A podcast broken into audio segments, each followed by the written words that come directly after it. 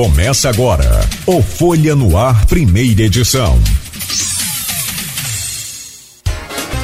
Terça-feira, dia 28 de junho de 2022. Começa agora pela Folha FM 98,3 para a gente entender o atual momento eh, em que o país atravessa com relação a esses casos e também a essas mortes por Covid em campos essa varíola dos macacos, a dengue e também essa hepatite misteriosa. Hoje vamos conversar com o doutor Nélio Artiles. Doutor Nélio, bom dia, seja bem-vindo mais uma vez ao nosso Folha no Ar. Bom dia, bom dia a todos os ouvintes né, da Folha FM. É um prazer estar aqui, é sempre um prazer estar aqui, poder separar espaço para te trocar ideias e trazer informações importantes. Né? Obrigado pela presença, doutor é, depois da experiência de ter contraído Covid aí também, né? Pela primeira vez. Aliás, passou toda a pandemia, graças a Deus o senhor se protegeu bem. Com certeza. Né? Faz parte da, da experiência, acredito eu, de, de todas as pessoas. Mesmo aqueles que não não sabem, né? Ou é. acham que não tiveram, talvez já tenham até tido a experiência é. também. Muito bem, meu caro Luiz Abreu Barbosa, hoje conosco aqui no Folha no Ar. Bom dia, seja bem-vindo, sempre importante, claro a sua presença aqui. Bom dia, Cláudio Nogueira. Bom dia, Nélio. Obrigado pela, pela presença. Vamos conversar um pouco nesse. Hoje, em vez de três blocos, dois. Bom dia, Beto. Bom dia, sobretudo você, ouvinte, pelo streaming, telespectador do Folha no Ar. E o nosso bom dia especial das categorias que nos acompanham sempre aí. Passa ali na praça, dá até orgulho de ver os taxistas ali nos ouvindo desde cedo, nesse início de jornada. É, motorista aplicativo, situação, estamos no quarto presidente, presidente Petrobras. O que não muda é, é a majoração do preço do combustível. Né? Tá, infelizmente, quem trabalha com combustível está literalmente. Todos nós dependemos de combustível, por óbvio, né? mas quem tem, tem isso como meio de vida profissional está tendo que literalmente é, vender almoço para pagar a janta. Eu tenho carro a diesel, para abastecer está R$ 7,00 e é, meu é, diz S10, picape, literalmente está mais, mais caro que, que um, um, um, litro de diesel do que a garrafa de cerveja. Literalmente mais caro. É, então tá. Não tá. Litrão, né? Não tá brincadeira, né? Não tá brincadeira. Todo mundo sente isso na pele, mas logicamente quem depende disso para viver, né? Tá complicado. Tá complicado. E, e saber que muito desse motorista aplicativo, muitos têm até curso superior e em virtude da crise com a pandemia, tiveram que né, defender o seu, seu ganha-pão ali. Está muito complicado. Enfim, é... Nélio, o assunto hoje, sua área, é, infectologia, a gente depois de ter campo zerado, óbitos, é, por Covid, a gente teve uma semana passada um certo susto, né? Sexta-feira fecharam os dados aí com com seis mortes confirmadas de Covid, sendo cinco na semana passada. É... A que, que você acredita essa, essa, essa elevação do número de casos e do número de óbitos em Campos? E parece seguir uma, uma, ser uma consequência do resto do país, né? Depois a gente quase zerar, é, fica muito baixo o número de óbitos. É, vagas em, em leito clínico e UTI para Covid, é, graças a Deus, sobrando. Muitos foram desativados depois do pico da pandemia. Aqui você acredita esse, esse, esse novo aumento no número de casos de mortes, infelizmente? Bom dia. Bom dia, Luiz.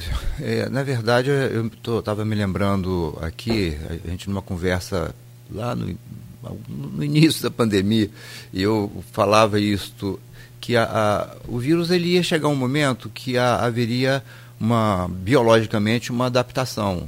É, isso acontece com, com, acontece com todas as, as, as pandemias, todas as, os, as epidemias. Ah, esses é, micro-organismos eles, eles, precisam se adequar, é, porque biologicamente, se ele for matar toda a sua os seus hospedeiros, né, ele perde, né, perde a função. Né? Então, pra, até para manutenção da sua integridade biológica, é, havia essa programação, né, vamos dizer assim, esse planejamento biológico dele diminuir a sua agressividade é, e né, em detrimento, certamente, do aumento da sua transmissibilidade. Então, é, é isso realmente aconteceu. Concomitante à, à, questão da vacina. Então, nós temos aí uma, uma, um cenário que não foi só aqui no, em Campos, né, quer dizer, no país como todo e fora do país. Né? Você pega, por exemplo, Portugal, que é um dos lugares, um dos países mais vacinados do mundo, é, e teve da mesma maneira uma, uma, um acréscimo assim, impressionante no número de casos. E aí é óbvio, se você tem nesse meio termo pessoas que não se vacinaram, é, a chance, mesmo que o vírus tenha, esteja mais manso, né, vamos dizer assim, é, pessoas não vacinadas com comorbidades, pessoas com alguma dificuldade imunológica, essas pessoas vão evoluir mal. Então, se aumenta o número de casos, não na mesma proporção de anteriormente, mas é, a mortalidade. Então, é, o que está acontecendo hoje no país, isso é, é problemático, por quê?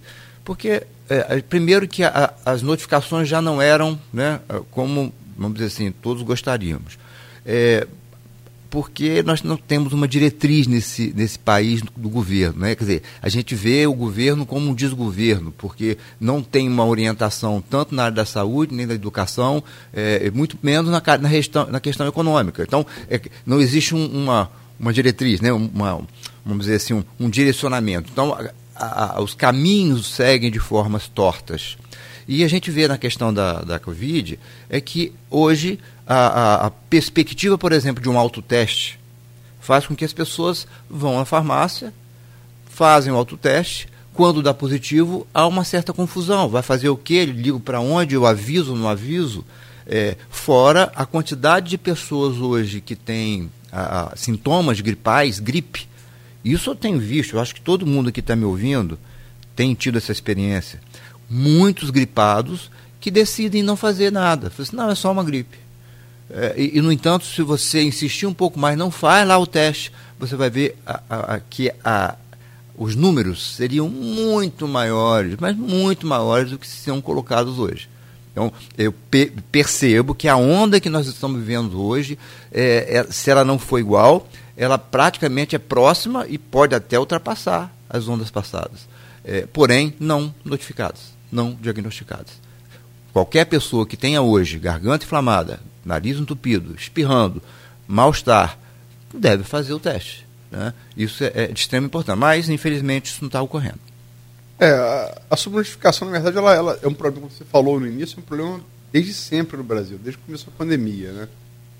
Mas é, é a gente pode acreditar, certamente o número de, de casos graves é inferior ao que, que, que já foi na, na, época da P1, Com depois, certeza. depois daquela variante sul sul-africana, uhum. né? Enfim, a Delta, né?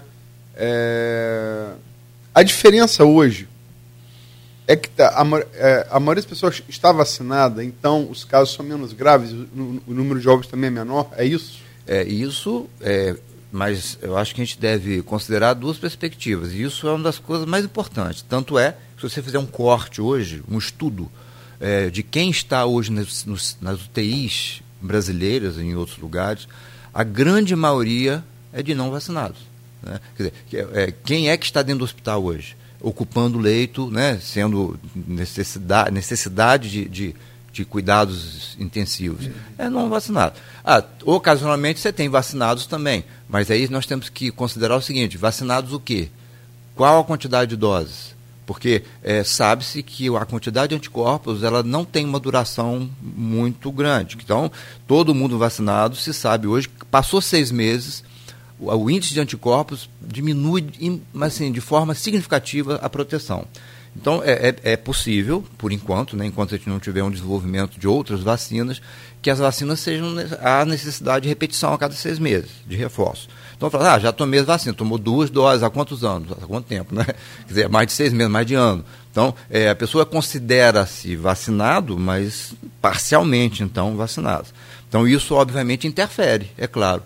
É, então, eu consideraria as duas coisas, Luiz. Tanto a vacina, sim, que mesmo que com duas doses houve ali uma sensibilização, é, mas a, a, a, as mutações, as mutações do vírus. Uh, essa ômicro já veio com uma com uma perspectiva de mortalidade menor. E agora, né, em cima da Ômicron, existem os subtipos da Ômicron, né, BA1, BA2, BA4, é, que hoje tem predominado aqui no país, que tem isso que eu falei, maior transmissibilidade, menor patogenicidade. Tem várias perguntas aqui. Você quer fazer alguma, Nogueira, do, do grupo? Estava pesquisando aqui aquele dado sobre criança também, mas isso é mais para frente. É, aqui no, no, grupo, posso começar com a Silvana, né? Sim. Ela é jornalista, mora lá em Bom Jesus, também o senhor conhece, participa aqui do grupo, que é do, do para quem acompanha a gente em casa ou no rádio aí, é do programa Folha no Ar e do blog Opiniões, que é do Aloysio Abreu. Doutor Nelly, na sua opinião, esses aumentos de casos da Covid-19 foram consequência da liberação de máscaras e outras medidas é, precocemente? Sim, esse, esse fator é preponderante, eu diria que sim. É, houve um momento que a, a, população como um todo, né, todo mundo começou a diminuir a, a sua proteção né, de, de uso de máscaras, por exemplo, né, no dia a dia é, assim como a questão das reuniões, né, da volta da, da vida ao, ao, ao, normal. Então é natural, quer dizer, é, visto que havia, houve essa redução, e assim como houve também uma redução da, da gravidade dos casos, com um perfil, uma, uma, um quantitativo de pessoas vacinadas significativo também, é claro que é natural. E isso aumentou a chance, né? isso é super natural da, da circulação do vírus. O vírus não foi embora a, a hora nenhuma, ele continua presente e continuará. O vírus SARS-CoV-2 ele não vai embora, ele vai fazer parte, vai continuar fazendo parte da nossa vida. Então, é, é, é por isso que é tão importante essa questão da vacinação, de manter a vacinação. É, o fato é o seguinte, é, eu até entendo, Silvana, que é, as pessoas precisam ter um pouquinho mais, talvez, de bom senso porque o que eu vejo hoje em dia é pessoas que estão com uma síndrome gripal, como eu falei, né? Nariz entupido, escorrendo, uma tossezinha, uma garganta inflamada e sai de casa sem máscara. Porque, na verdade, isso é um legado que a pandemia deveria deixar, pelo menos a questão educativa. É, isso, se olhar lá na, na todo o Oriente, né? quer dizer, China, Japão, aquela região já fazia tradicionalmente, sempre, sempre fez isso. Você vê fotos, às vezes, pré-pandemia, de várias pessoas usando máscara. E, e, o uso da máscara tem a ideia da, do, do olhar do outro, pô, de proteger o outro, né? É, então, quando você usa máscara, você, inclusive a máscara na Covid, a máscara comunitária, a ideia principal é proteger o outro. Quem usa uma máscara de pano, uma máscara cirúrgica normalmente, pode adquirir a, a, o vírus. Ele não protege o indivíduo de receber o vírus. Porém, quem está com a máscara protege o outro, porque quando você joga gotículas no ambiente, a máscara é um anteparo importante. Então, é, quando qualquer pessoa está com um resfriado, mínimo que seja, deve ter bom senso para proteger o próximo. Usar máscara. Ah, estava usando máscara por quê? Porque eu estou me sentindo gripado, né? E não seria só para proteção da Covid. Vamos, vamos combinar, porque influenza continua matando. A gripe mata. Né? E, e, continua da mesma, da mesma forma. Então, peraí, vamos proteger nossos idosos, nossos imunodeprimidos, as pessoas que têm contato com idosos. Porque, eh, ah, não, mas o indivíduo é jovem também. Sim, mas ele mora com idoso. Né? Então, se eu passo gripe para ele, ele pode levar a gripe para o outro. Né? Nélio, a gente, é, você falou da influenza, deixa eu é, fazer uma, tentar fazer uma analogia. É, última, a pandemia anterior que a gente teve, está bem registrada, é gripe espanhola, tem esse nome porque a imprensa da Espanha foi a primeira a noticiar, na verdade ela começa no Kansas, estado dos Estados Unidos, e como a Espanha não estava envolvida na Primeira Guerra Mundial, e parece que chegou a quase matar o rei da Espanha na época, então a imprensa noticiou porque os demais países tinham medo de noticiar e ter uma debandada das tropas na, na, nas trincheiras da Primeira Guerra Mundial. Né? Ela durou de 18, foi o final da Primeira Guerra, perdão, 1918, do final da Primeira Guerra até, até 1920. E impressiona, assim, quando você vê é, ilhas é, remotas no Pacífico, como, quão rápido chegou o, o, o influenza, chegou, a gripe espanhola, chegou. A ilhas remotas, que é para o navio praticamente. Hoje em dia isso, o espaço diminuiu muito com, com o avião, né? Todo lugar tem um aeroporto. A gente sabe, a gente sabe bastante sobre, sobre a gripe espanhola. Tem muita literatura. Mas é, é assim, é, é, cessou aquela pandemia sem a vacina. A vacina para a influenza veio bem depois. Como que o influenza, depois de ter matado muito mais do que matou a Covid, se tornou, digamos assim, normal no nosso dia a dia, mesmo sem a vacina, a gente passou a conviver com ela sem matar tanto. Como e por quê? É, e um paralelo disso com, a, com o SARS-CoV-2. Sim. É, a influenza, na verdade, é, se olhar ainda antes, né, uma época mais lá atrás, quando o, o, ser humano começou a domesticar ou, que, ou buscar para perto é, animais, é, principalmente aves, aves, no sentido de, de alimento mesmo, né? de, de passar a consumir o alimento de patos, aves, é, as pré-galinhas, né? quer dizer, antes das galinhas. É, esse, esse, o, o, porco, né? que antes era o javali, né? quer dizer, o, o, o porco é uma mutação do javali. É, o que acontece? Esses, esses vírus foram chegando, eram vírus de animais, e sempre foi esses vírus passaram a entrar, no ser humano e passaram a ter suas modificações, as adequações. Essas mutações que hoje se fala muito por causa da Covid, ela é biologicamente né, é bem, bem antiga, né, sempre, sempre existiram. E quando você olha a gripe espanhola, ela, na verdade, ela não acabou, o vírus continua presente. Quer dizer, se você vê qual é o, o vírus da gripe espanhola, é o H1N1. Né? Então, quer dizer, o que, que mudou? São mutações. São mutações que vão ocorrendo.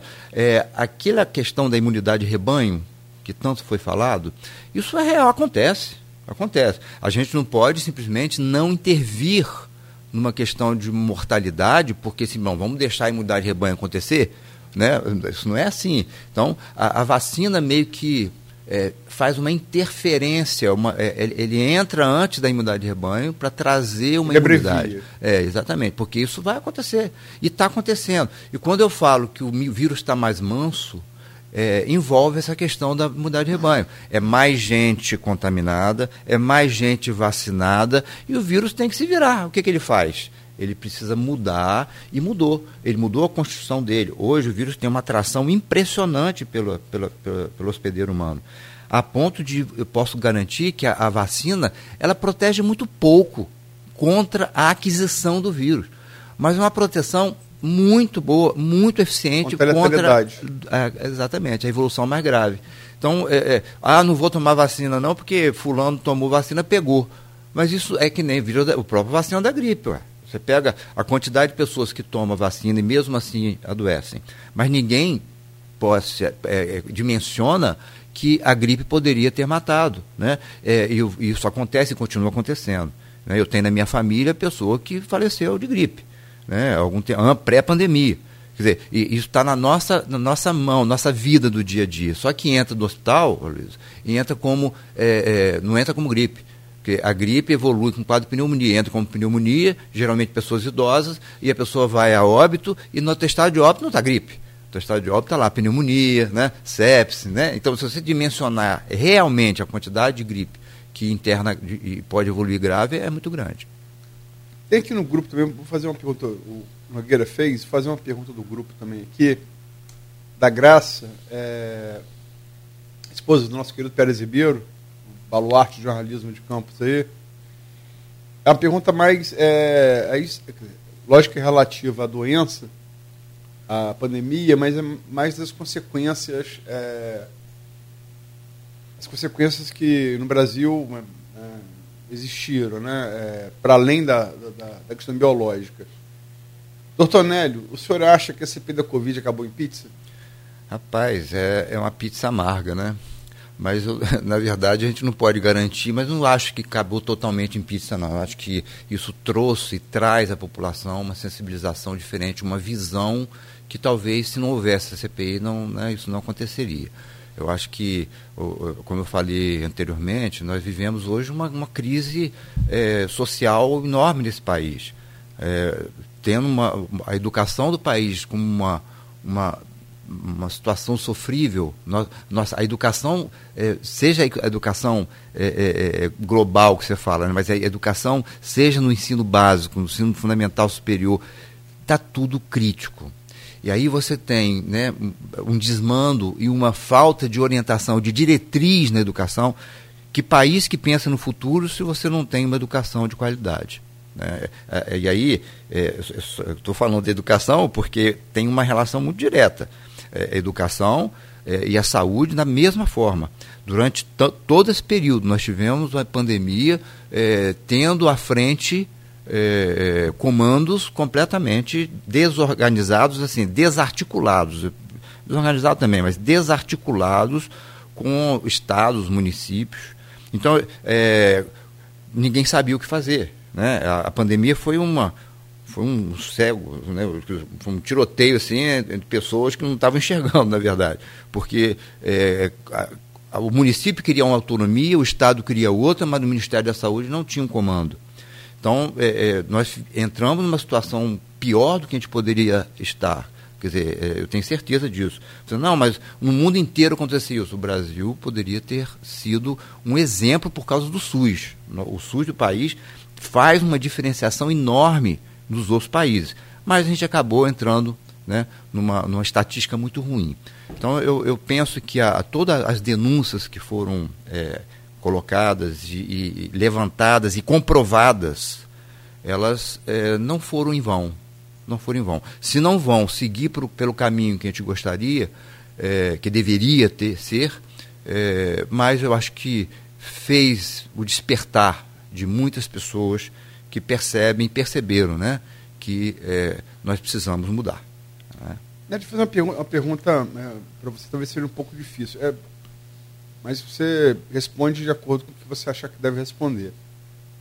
É, a questão da, uma das várias coisas que a CPI evidenciou foi uma para ser brando, vou usar a leniência do Conselho Federal de Medicina, né, contra o chamado tra tratamento precoce. Isso tá, resta comprovado. Né? É, a gente sabe que toda profissão é corporativa.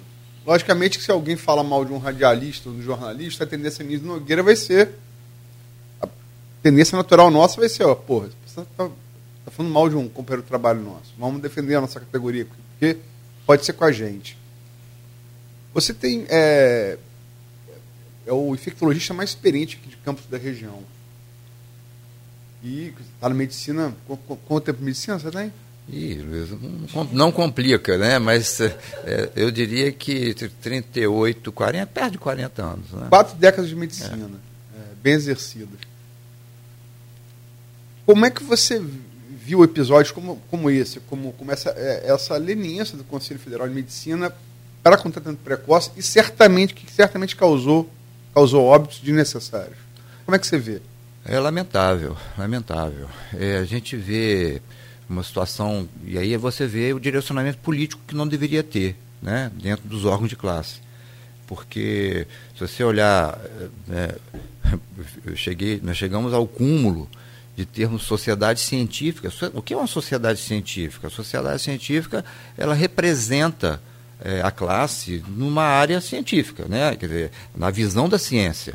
Então, é, se eu tenho, por exemplo, uma sociedade brasileira de infectologia e que direciona justamente a, em questão de, de, de informação técnica, técnica, e aí não tem nada a ver com política, é técnica, é, ela foi simplesmente colocada de lado. Eu me lembro que o presidente da, da Sociedade Brasileira de Infectologia, um cara que eu conheço, inclusive, né, uma pessoa de altíssimo gabarito, né, uma pessoa que tem uma, uma, uma, um histórico espetacular. É, simplesmente ele começou a ser atacado, porque ele foi contra a, o conselho né, e, e, foi colocado claramente essa questão da, do tratamento, é, contra, né, obviamente, né, essa, esses, esses tratamentos que não tinham nenhum efeito né, é, comprovado. É, ele foi criticado, dizendo que ele era anti-presidente, anti o anti-presidente da República. E, e, que não se deveria ouvir uma sociedade que tinha cunho político. Aí, olha só, sociedade científica de cunho político, não. Era em cima de embasamento de estudos.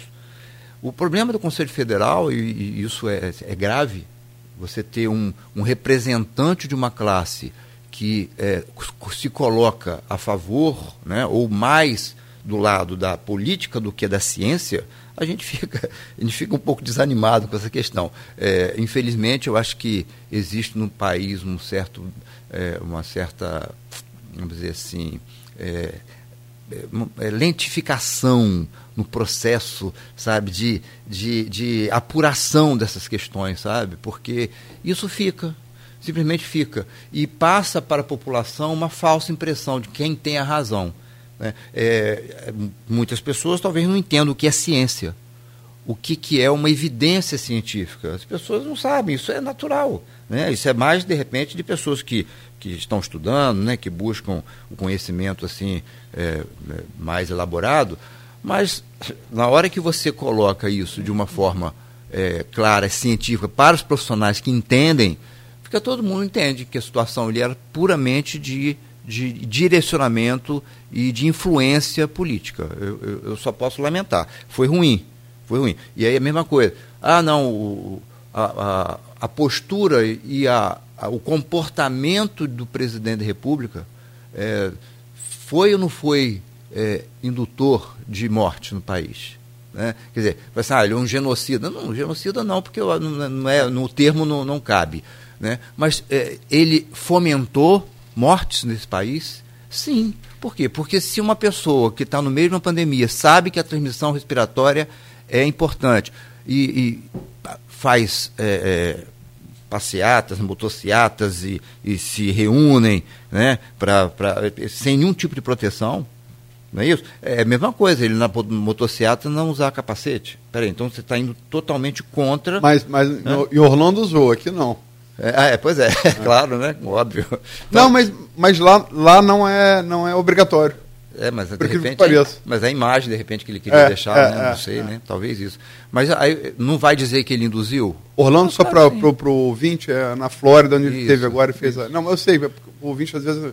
então, acho que o comportamento, o modelo tem muito a ver, né? Acho que não adianta dizer que, que foi, que eu acho que, infelizmente, a condução foi equivocada desde, desde a base.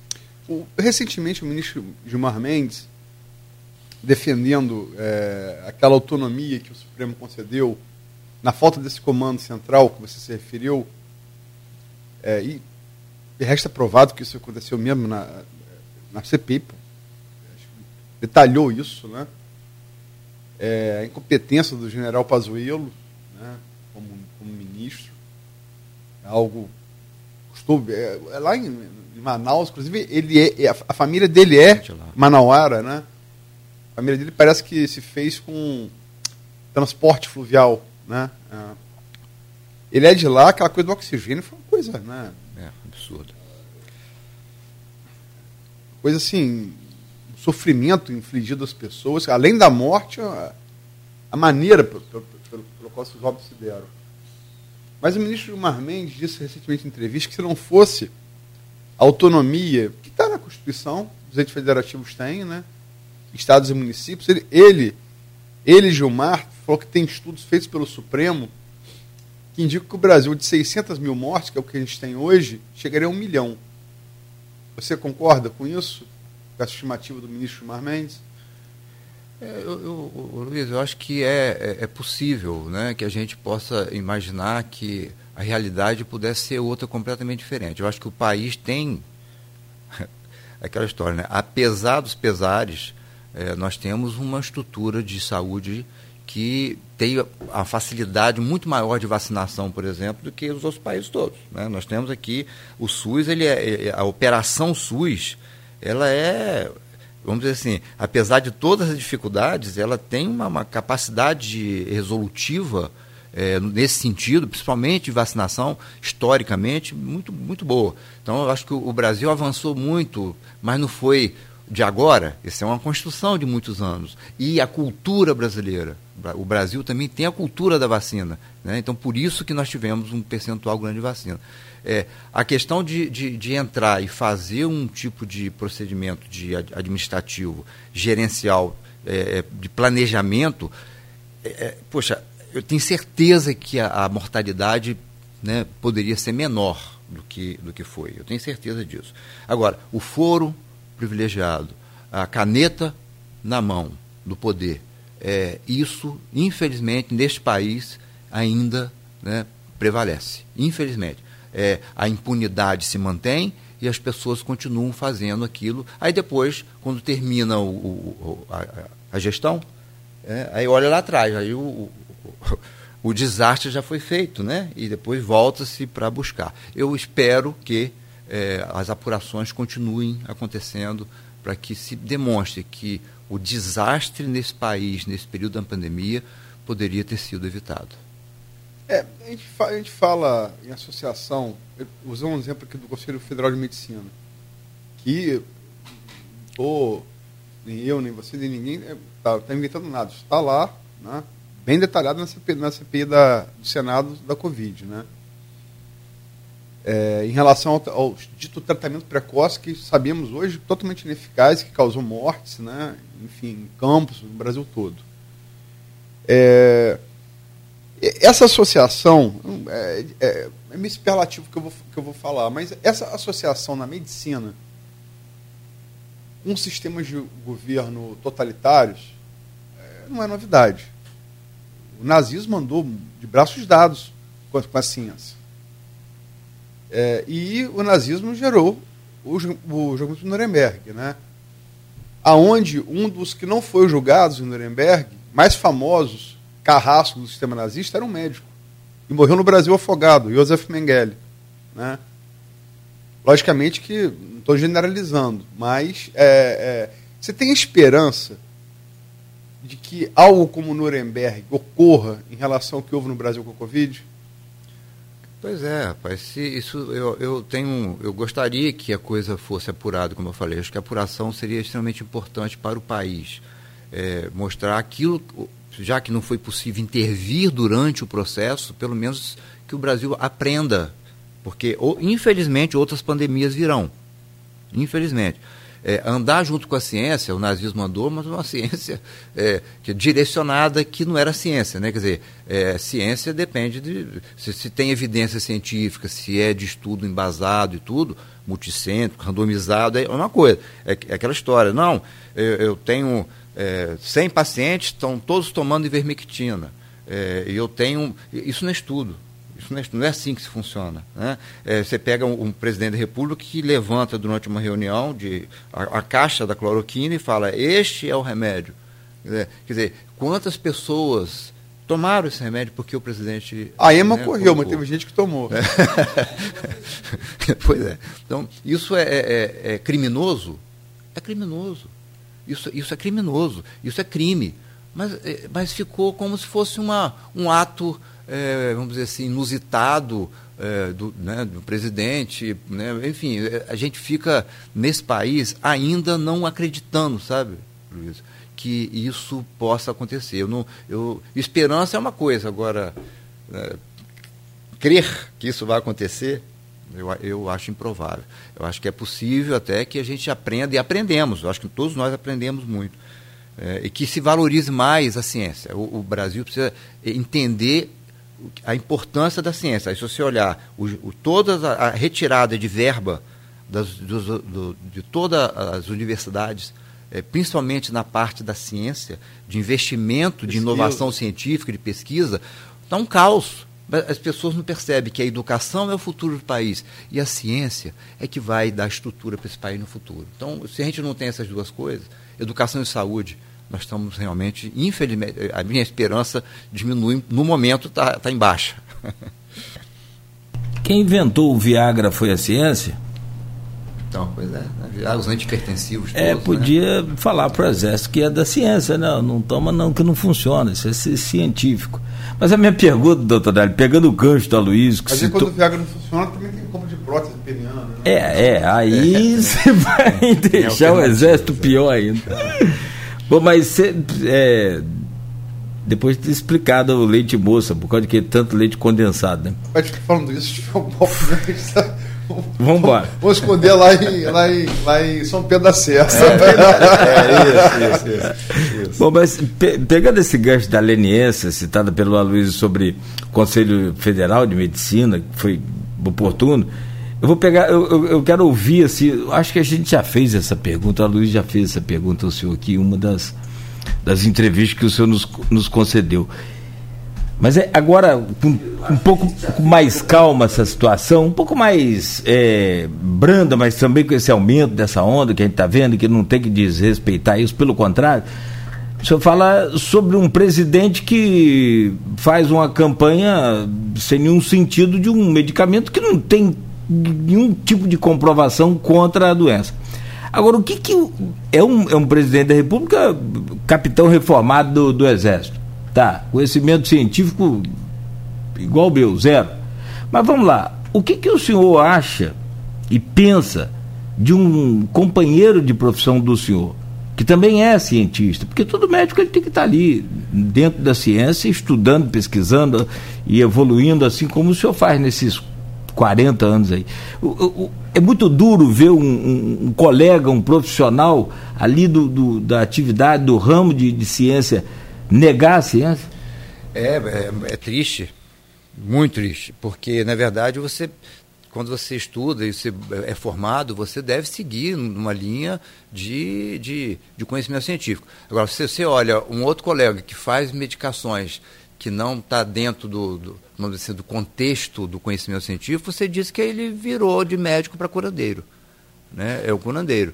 É, é, né? Quer dizer, se ele usa medicamentos que não fazem parte de um arsenal né, de, de drogas confiáveis e tudo, você perde completamente. E eu tive essa decepção, sabe, é, Cláudio? Eu, tive uma decepção grande com muitos profissionais que eu sempre olhei e via de um, com muito respeito, e ainda vejo com respeito, mas uma decepção enorme quando percebia que esses mesmos profissionais passaram a, a prescrever medicamentos. É, por exemplo, a azitromicina, que é um antibiótico, um bom antibiótico, mas que não tem efeito sobre vírus. Então, a pessoa começava com quadro gripal, já dava azitromicina. Corticoide que, infelizmente, muita gente evoluiu mal por causa do corticoide, porque o corticoide baixa a imunidade inicial e o vírus faz um bypass, quer dizer, ele, ele ultrapassa aquela, aquela parte inicial de proteção e agride lá na frente.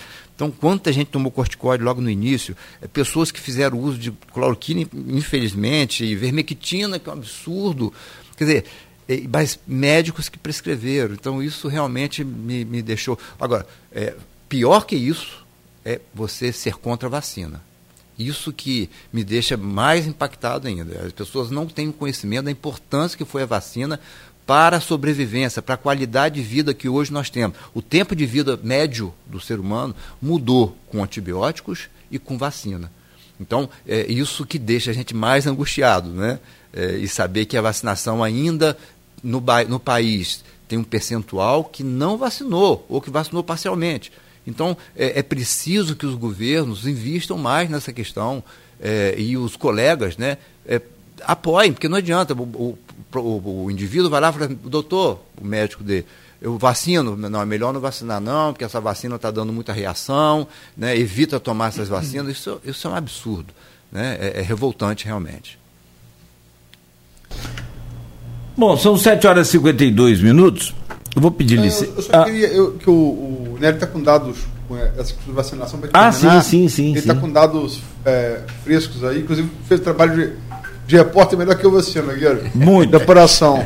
os, dados, os dados percentuais, para a gente falar aqui, falar empiricamente, em campos, Nélio, como é que está a primeira, segunda, terceira e quarta dose? Eu tenho essa facilidade, né? Porque a gente tem aí os os infectologistas que assumem os cargos né, do governo, e todos eles são muito queridos, são competentes, são né, ex-alunos, né? É, ex-alunos. Então eu fico realmente, inicialmente era o Charbel, agora o Rodrigo Carneiro, que está fazendo um trabalho belíssimo, né? Antes, lá na, no governo passado, foi o professor Andréa Moreira, então a gente está sempre bem, né, bem conduzido, independente das questões é. políticas, né? São pessoas técnicas muito boas. E eu tive contato com, com o Rodrigo ontem e ele estava colocando que é, ainda está aquém, né? Quer dizer, a questão da vacinação, é, como no país como um todo. A primeira e segunda dose, Campos foi muito bem, em torno de 80% de, de, de vacinados. Terceira, a terceira dose, que já seria é, a dose de reforço, né? a primeira dose de reforço, ficou entre 50% e 60%, na metade, então. E a quarta dose agora, né, o segundo reforço, 15% a 20%. Então, tá, ainda está muito baixo. E a gente tem que lembrar aquilo que eu falei: a vacinação tem que ser completa, né? senão a pessoa não está vacinada. E, e, ele até me lembrou, Luiz, é importante que é, estão promovendo agora, em, agora sábado, dia 2 de julho, o dia D de vacinação, que vai ser no, no Jardim São Benedito. É, para crianças até 15 anos de idade. Não é só para Covid, mas para Covid e para completar todo o esquema vacinal. Então, eu acho que a população é, deve né, seguir o caminho. Né? Se alguém tiver alguma dúvida ou não tomou vacina, vai lá checar a carteirinha de vacinação, que é extremamente importante. Eu acho que essa, essa, essa conduta, essa atitude da, da Secretaria de Saúde, né, da Vigilância Epidemiológica, é muito importante. Né? Então, dia D agora, dia 2, no Jardim São Benedito. Falando em dados, Aloysio, só para não dizer que eu não pesquisei também aqui, tem no jornal Folha, no Estadão, uma pesquisa divulgada hoje, está na capa lá do, do, Estadão, duas crianças de até 5 anos morrem de Covid por dia no Brasil. É o que indica essa pesquisa. É... O coronavírus vitimou 1.439 pequenos desta faixa etária em 2022. Foram 291 casos. Então, é, nos anos, nos primeiros anos, 1.439. Agora, só esse ano de 2022, 291 mortos com menos de 5 anos. Ah, acho que aí até a gente conversava antes do programa. Isso está ligado à, à, falta da vacina para os menores de. de... Perfeito. É, é, é, possível que isso em breve tenhamos a vacina a partir de seis meses de idade, mas por enquanto não tem. Então essas crianças realmente correm risco. E a gente lembrar que não é só a questão de mor morrer, né, que já é terrível, mas existem sequelas da Covid. Né? Então, são pessoas que pegam Covid, mas que ficam com sequelas, e as sequelas acontecem é, de forma importante. Criança também. Então, a criança faz um quadro é, inflamatório sistêmico, que é um negócio muito complexo. Adulto que ficam com alterações neurológicas, é, mantém quadros de umas, umas, consequências que a vacina pode proteger. Então, é, é, é, importante a vacinação, gente. Vacina não faz mal. Ah, tem efeito colateral. São raríssimos os efeitos colaterais de vacina. São raríssimos. Ah, mas eu senti mal, eu tive uma febre, uma reação, uma dor no corpo. Você reagi, seu corpo reagiu à vacina. É, comemore, né? É, não é grave. Né? Então a vacina é muito importante. Muito bom. Bom ouvir isso. Né? E aliás, agora a vacina da, da gripe tem para criança. Sim, a partir de é, seis é, meses. A partir pode. de ontem, a vacina de gripe liberou para todo... liberou para toda a população. Toda. Perfeito. Então, todas as pessoas, todas as pessoas, independente da situação, com saúde e sem saúde, tem que tomar vacina. Só não pode estar gripado. Não, não há problema de estar gripado. Pode também? Não, pode. Deve evitar se estiver com febre, né, ah, né, tá. é do estado geral. Tá. Mas mesmo gripado, pode tomar vacina sim.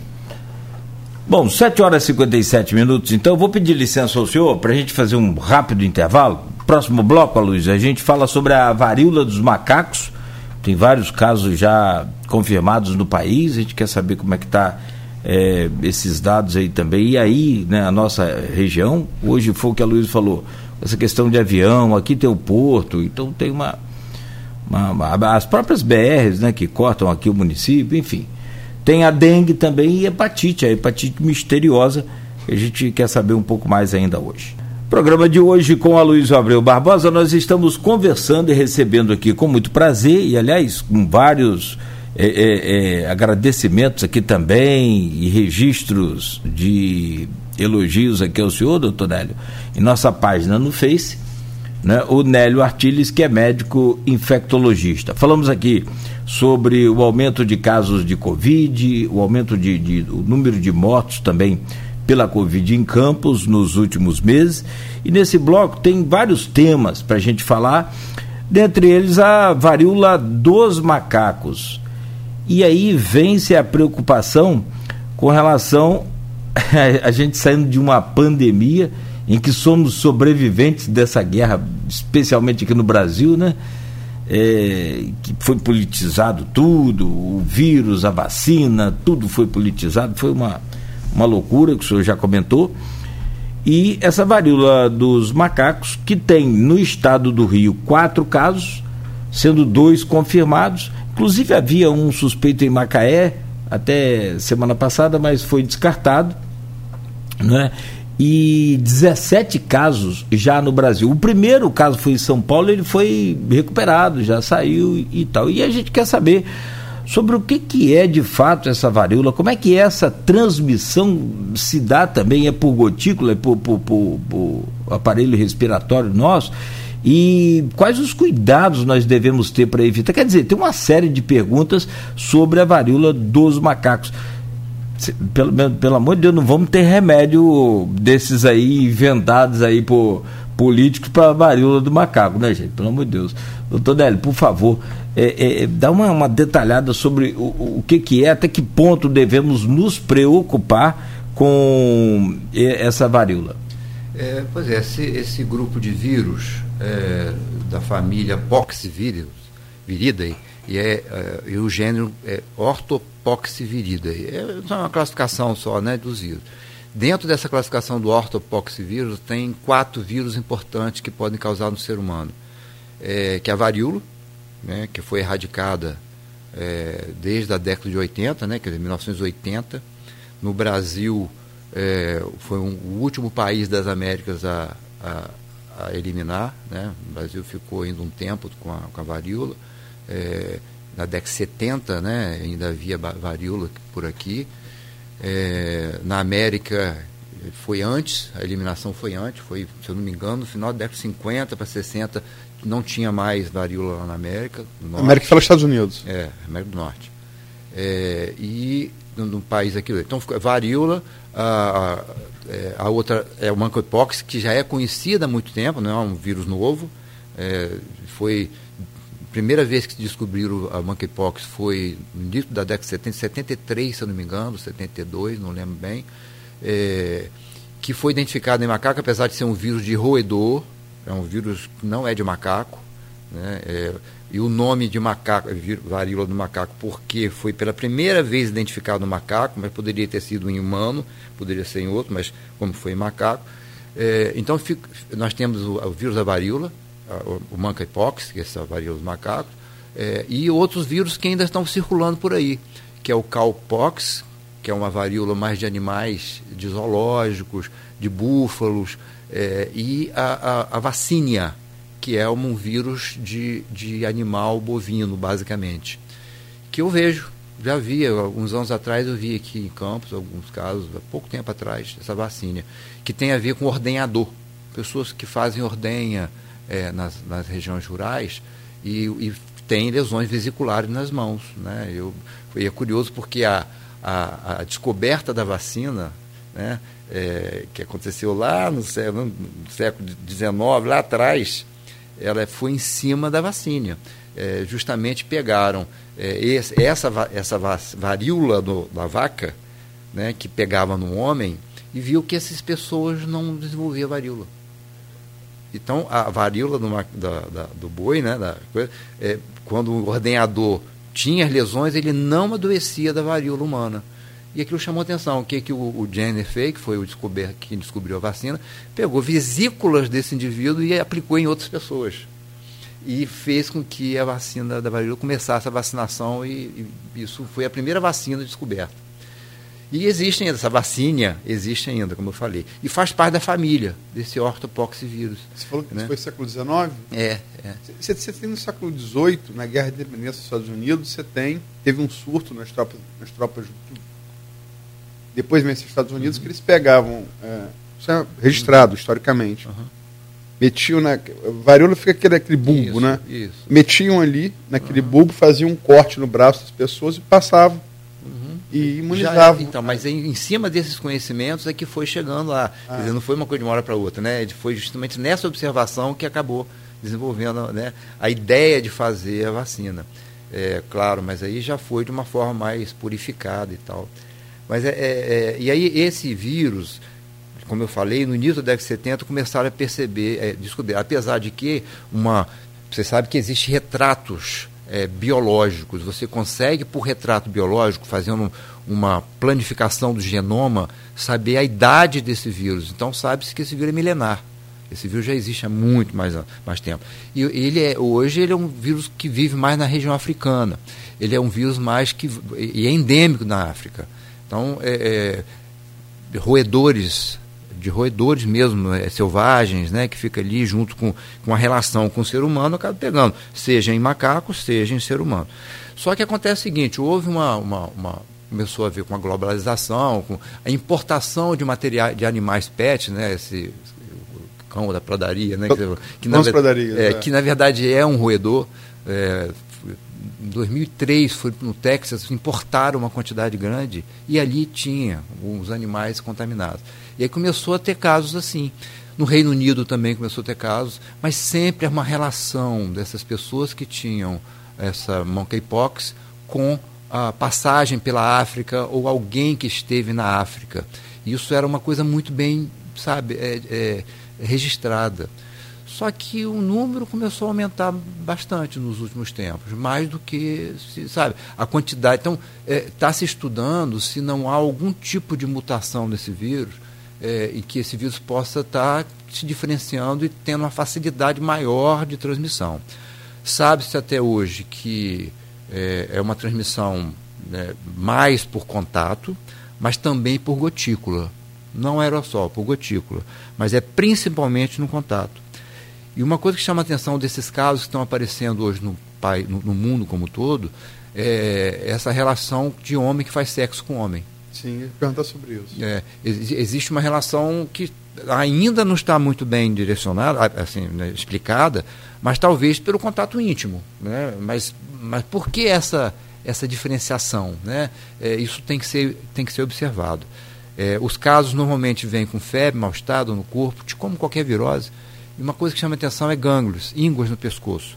Ínguas no pescoço e aparecimento de lesões parecido com catapora, muito parecido com catapora, é, mas a diferença é que as lesões parecem tudo de uma vez só.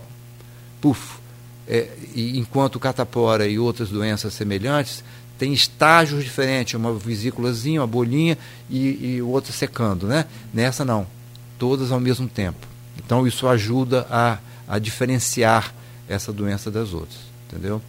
Monkeypox, eu até estava conversando aqui, é, há uma tendência a tentar evitar falar varíola dos macacos, que como na febre amarela, houve um certo grau de, de mortes de macacos, né, porque as pessoas achavam que a causa era o um macaco.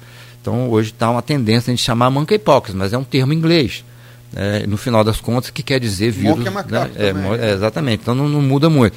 Mas é, há uma tendência de se chamar monkeypox, mas no, no final das contas dá, dá, no mesmo. Né? É, até porque quando a gente, a, gente, fala fator RH porque a gente descobriu um macaco reso, né? então, é, difícil, realmente. Fator RH do sangue. Nós tivemos. Afinal, afinal, nós somos macacos, aliás. É, claro. É, é, é a diferença genética é pequena, não é grande, não. 2% é, para os panzés. É, com certeza. Nós tivemos aqui semana passada, está internado ainda hoje no, no, Hospital Feira Machado, um caso suspeito, aqui em Campos. É, mas por que caso suspeito? Hoje, qualquer caso que tenha lesão de pele que ninguém sabe o que, que é, as pessoas já ficam em alerta. Então foi internado lá, até eu fui ver imediatamente e vi que não era. É, na verdade, um, um quadro sugestivo de quadro alérgico, sugestivo de quadro alérgico, e que ficou como monkeypox, ninguém queria chegar perto, aquela coisa toda.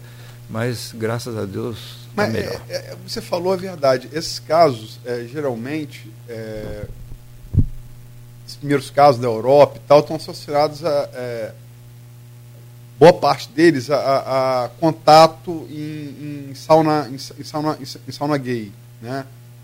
Portugal, Espanha, os primeiros casos que vieram para o Brasil, pessoas que tiveram contato, que foi uma coisa que marcou muito, muito, muito a AIDS no início, né? Uhum. Que era chamado inicialmente câncer gay. Isso, peste gay, câncer é, gay. É, até que é, nesse ponto você vê que é, quebrou muito isso, esse paradigma foi o Magic Johnson, um grande jogador de uhum. basquete, né? Que um super, tá bem até hoje, inclusive, uhum. convive com a AIDS há muito tempo, tá bem, um, um super atleta também, né? Uhum. Que quebrou esse paradigma, né? Mas você é, é, acha, é, é, por que está se marcando, como foi com a AIDS, é, por essa coisa de, de, contato homossexual, qual a explicação científica para isso? E, e, qual o cuidado que a gente tem que ter para não estigmatizar? como foi no caso é, da AIDS. É perigoso mesmo, Luiz. Quer dizer, na verdade, a, a, primeiro que essa doença tem um, uma, uma, uma, agressividade menor, né? ela tem uma, um prognóstico melhor, ela não é a letalidade dela é, é, é, é bem baixa né, em relação aos outros doenças. E a capacidade de transmissão dela é bem menor, quer dizer, é preciso um contato íntimo e prolongado para que isso ocorra. Então, um contato ocasional não é capaz de transmitir isso. É, inclusive, a Organização Mundial de Saúde, semana passada, foi a, a coisa de dias atrás, tirou o monkeypox da disseminação aérea. Tirou. Não está lá mais fazendo parte de transmissão de gotícula, e pela OMS. Eu ainda nem, nem tive condição de ler muito trabalhos relacionados, que até então sabemos que transmite por gotícula sim. É, capaz de ser protegido, se você estiver frente a um caso, com uma, qualquer máscara resolveria. Mas é, a OMS tirou isso da lista lá da, da, transmissão aérea. Mas, de qualquer forma, é uma, uma doença que tem, uma, como eu falei, uma letalidade menor. É, e essa relação de homem que faz sexo com homem, ela ainda não está muito clara. Não está clara. Isso ainda está em investigação. É, contato íntimo, sim. Qualquer, uma, uma, relação sexual é um contato íntimo. É, mas. Troca de fluido corporal, né? Sim, mas por que homem que faz sexo com homem? Por que essa relação direta é, só nesse contexto? É, esses casos do Reino Unido, que foram inicialmente, acho que em Portugal, maio. Espanha. É, em maio, a partir de maio que começou essa identificação, é, é, mostra que esse vírus, sabe, aparentemente ele precisa ser revisto, porque é, e por, por que está acontecendo só em pessoas a, a, abaixo de 40 anos de idade? Nós não vemos monkeypox em pessoas acima de 40. Por quê? Porque são pessoas acima de 40 que tomaram a vacina lá atrás contra a varíola. Então, as pessoas que foram sensibilizadas pela varíola no passado estão vacinadas. Tá? Então, não vão ter monkeypox. Então você, você pega só crianças e jovens, adultos jovens. É, isso é curioso, né? Quer dizer, e, a gente passa a observar que a, a vacina da varíola ela funciona contra todos a, a da família, vamos dizer assim. Né, contra a vacina, contra tudo. Então, é, é, isso é, é, interessante ao mesmo tempo. E não sei se quem, quem é da, década, da época de 1973, 70, até final da década, da década de 70, é, recebeu a pistola é uma vacina por pistola que né, a gente ia, ia nas, nas, escolas e tal, e todo mundo na, no braço esquerdo tomava a vacina e ficava a marquinha.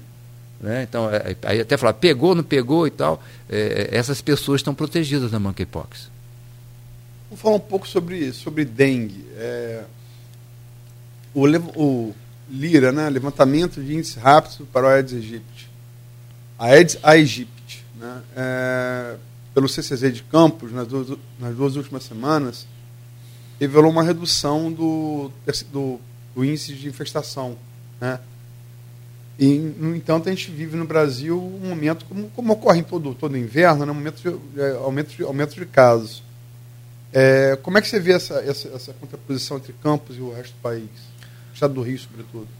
Campos, até conversando com o Rodrigo ontem, é, ele falou que ainda tem bairros em Campos muito críticos, com, né, com o Lira ainda muito elevado. É, quer dizer, acima de 4 a gente diz que é crítico. E ele falou que a média aqui está 3,9. Então nós estamos não estamos bem não, nós estamos nós estamos numa situação de preocupação. É, numa época com pouca chuva, que atualmente nós estamos numa época mais de seca, né? É, mas se logo que tiver chuva, isso traz uma preocupação importante, né, da possibilidade de aumento de casos de dengue. Nós tivemos em abril é, 45 casos é, notificados de dengue e agora em junho tivemos 89. Então praticamente dobrou. Né? Quer dizer, houve o dobro. É, é, é, uma quantidade pequena, é mais preocupante. Você tem um dobro de casos, né? isso mostra que a dengue está vindo né, com, com força, vamos dizer assim. Se vier chuva é, isso acontece já lá para meado do segundo semestre para frente, né, começa a ter a chance, porque os ovinhos lá, né, é, dos mosquitinhos ficam vivos, viáveis, às vezes por ano. Né? Então, desde o momento que vem a água, o elo hídrico, começa a haver a eclosão né, das pulpas, lavas e finalmente a formação de novos mosquitinhos. Então nós estamos realmente, é, é, tem que prestar atenção nisso. É, diz o Rodrigo que, né, eu acho que isso é importante, que nós temos só dois carros fumacês no momento, é pouco para a cidade, bem pouco, e que tá, ele está solicitando, vai vir né, em breve um quantitativo maior, assim como o número de funcionários de, desses agentes comunitários de endemias que também está em quantidade ainda não ideal, mas que está aumentando. Né? Que ele, ele pretende né, fazer isso de uma forma é, é, mais ampliada. E a testagem para dengue está sendo feita lá no centro de dengue, né, aquela, né, ao lado dos plantadores, né, que continua funcionando, e eles fazem lá a testagem normalmente. Quando eu falei que está que tá, tá, tá, menos pior, porque é, o índice de infestação predial né, e IP estava em 5,4 de janeiro, está 3,9 agora. Então houve uma, uma redução e realmente estava muito associado com o regime de chuva. Né? Choveu mais, tem mais infestação, Exato. tem mais procriação do mosquito, choveu menos, menos. Exatamente. E, né, e, a gente tem, tem uma perspectiva assim. O que, que aconteceu na época da pandemia? Houve uma, um desleixo um pouco, né? Um pouco não, de forma importante, né? Dessa parte preventiva. Então, é, é preciso... E outro mais, eu digo, talvez, Luiz, eu não sei, a gente não pode dizer que aconteceu sem ter certeza. Mas eu acredito que os casos de dengue aconteceram e foram subnotificados. Porque a, a, o foco todo era para a Covid. Então, é, dengue não deixou de ter. Chikungunya também. Chikungunya também tem tido alguns casos ocasionais, mas tem tido. Zika, Zika voltou no Nordeste. Né? No Nordeste nós temos tendo casos de Zika. Aqui é por aqui não, mas lá sim. E Zika é preocupante para a questão da gestante. Não é? Então a gente tem que ficar atento e alerta. Quando a gente fala em dengue, a gente é, vem junto ali, né? Dengue, chikungunya, zika, inclusive febre amarela. Né? Quer dizer, a gente tem que ficar realmente alerta. É, e aí todos nós tem é, esse, o hábito de olhar o próprio quintal, o hábito de olhar as coleções de água, onde é potencial coletor de água, isso é fundamental, porque dengue, quando vem, existe vacina, a vacina não é disponibilizada na rede pública, né? ela, ela, é, ela é privada apenas, e é uma vacina que tem uma eficácia, sim, comprovada, é, porém só em quem é, já teve dengue. A vacina só funciona e só deve ser feita só funciona não. Ela só deve ser feita em quem já teve dengue. Você pergunta, como é que eu sei se eu tive dengue ou não? Aí muitas vezes só fazendo a sorologia. Então, é, porque quando você faz a vacina em quem nunca teve dengue, se a pessoa tiver dengue, pode dar uma sensibilização né, e ter uma evolução um pouco pior. Mas se a pessoa já teve dengue uma vez na vida e toma vacina, a proteção é muito boa e a segurança é total. Mas isso é um processo ainda em evolução que a gente acredita que isso vai. Eu acredito que essas vacinas vão ser mais elaboradas e em breve a gente vai ter novos, novas chances de vacinar aí, de vacinação aí. Mas é, aqui, teoricamente e praticamente, é mais fácil matar o mosquito, né? É mais Até. fácil não deixar ele crescer. É. Nascer, né? Nascer, é. E tem uma outra questão, é, é, que, eu, que eu tive dengue hemorrágica. Eu não sei se. Eu fui um dos primeiros a ter. Você foi? Eu me lembro que foi nos anos 90 e eu morava em Atafone trabalhava em Campos. Era Betinho e Arnaldo, um ficava empurrando pro outro onde, que eu tinha, onde que eu tinha adquirido. Cara, foi. Mas, é, sinceramente, Aloysio eu tive a impressão, não tem aqueles rolos assim que, que passam no, no gramado, no asfalto, quando conclui. Cara, que você, à noite, meu filho perguntou, mamãe, o que, que papai tá, o que, que ele tem? Seu pai está com dengue. Mas eu, eu, eu, ficava igual aqueles gatos do, durante a madrugada, e miando, e chorando, e doendo. Parecia que eu tinha um rolo passando por cima. De 13 quilos numa semana. Não foi? É um potencial muito grave, né? Dengue tem um potencial sério, grave, né? Sério. E a gente tem quatro, tem quatro chances de ter dengue, né? Quer dizer, quem teve uma vez pode ter mais três. Né? Ah, é? é então, um, a dengue, uma dengue não protege contra as outras. Por isso que eu falo que a vacina é uma esperança. Né? Já existe a vacina sim, mas tem esse problema. Mas quando ela é... vai estar ofertada em grande escala? Então, pois é, isso que é preciso evoluir, entendeu, Luiz? Porque como é que você vai oferecer se você não sabe qual o perfil sorológico das pessoas? Quem teve, quem não teve, não é? Então, isso ainda é um limite enorme.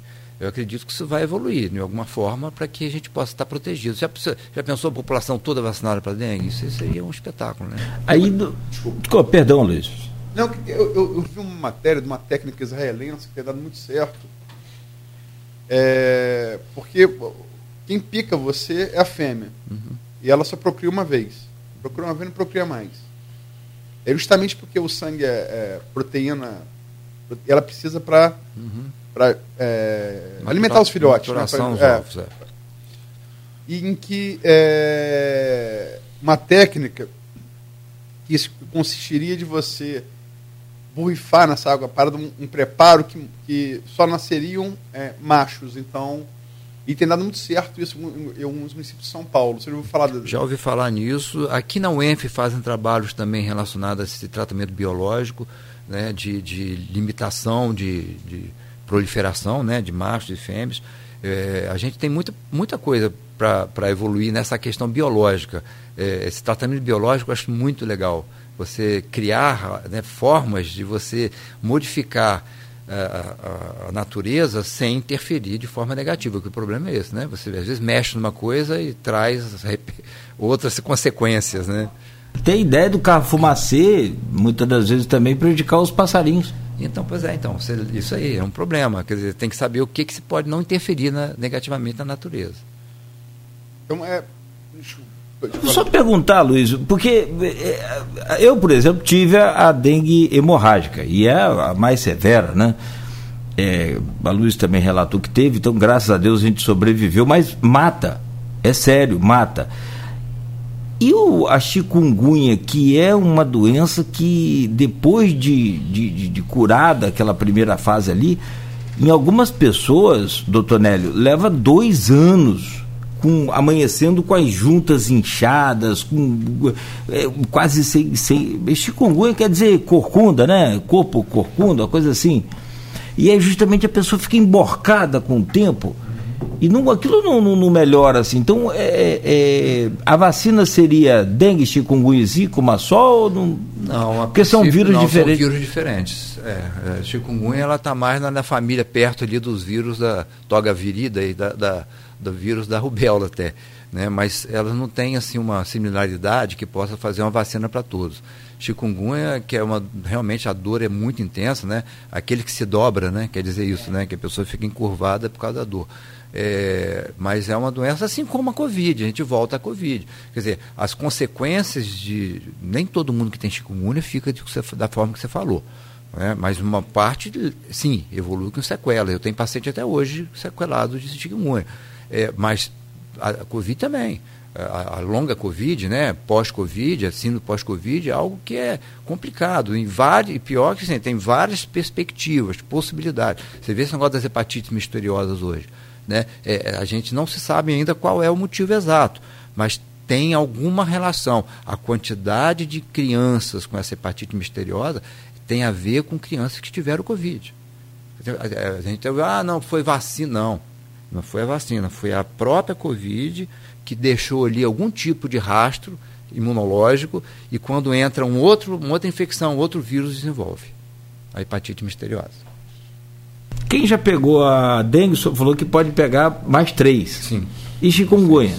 Chikungunya é, não, até é... uma pergunta da ouvinte nossa, que é a Kátia Valéria, ela falou, já tem é, chikungunya.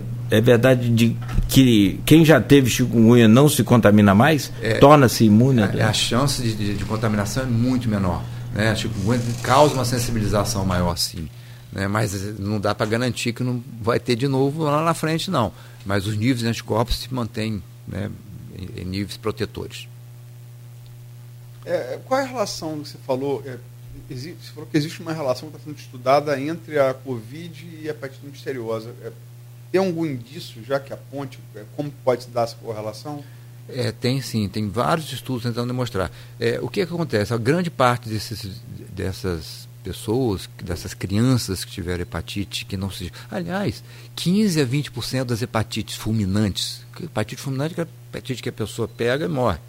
É, e, e, toda vez que a pessoa tem uma hepatite fulminante, que é aquela inflamação grave do fígado, é, é aquela, a gente fala assim: a, o transplante tem que ter sido ontem. Porque é de tão rápido a necessidade de transplante, senão a pessoa morre. E 20, 15 a 20% não se chega ao diagnóstico. Então, essa hepatite, entre aspas, misteriosa, tipo assim, ela já existe até antes da, da, da própria Covid. Mas o que, que fizeram estudos em cima dessa, dessa hepatite visto agora? Que a, a maior parte delas tinha um adenovírus, o adenovírus 41, que é um, adeno, um vírus respiratório, é um vírus que dá gripe, um vírus que faz simplesmente quadros comuns nossos de resfriados. E que não dá hepatite. Esse adenovírus nunca deu hepatite em ninguém mas foi visto que todas as crianças que tiveram essa hepatite misteriosa estavam lá com a presença desse adenovírus estranho, né? Que, como é que pode um vírus que não causa isso está causando? Mas não conseguiram correlacionar que o adenovírus é o causador. Então, o que, que é provável? O que, que se tem até hoje? É que a Covid faz um processo de sensibilização do corpo, a pessoa fica engatilhada, sabe? Como se estivesse engatilhada. Aí vem o adenovírus, o adenovírus desencadeia a resposta inflamatória mais grave naquela pessoa. Dengue é parecido com dengue. A pessoa tem a primeira dengue, quando tem a segunda dengue, a dengue é mais grave. Porque a pessoa fica sensibilizada para a segunda infecção. Parece que isso que está acontecendo, a síndrome de resposta inflamatória sistêmica, na criança que já teve Covid, quando recebe o adenovírus, faz um quadro de hepatite. Tudo negativo. Nós tivemos um caso aqui em Campos, infelizmente, que faleceu, né? que foi para o Rio, ainda está em investigação e eu até conversei com o Rodrigo ontem, está tudo confirmando. Deu adenovírus, tudo confirmando que seja essa hepatite misteriosa, esse caso de Campos. Só que está aguardando os resultados finais do Estado, que ainda não está faltando lá uma, um PCR de, uma, de um vírus chamado hepatite E, porque as hepatites principais são a hepatite A, B, C, D e E, são as principais. Então você tem que afastar esses, esses vírus para você dizer que se enquadra dentro dessa hepatite é, misteriosa ou de, de causa desconhecida.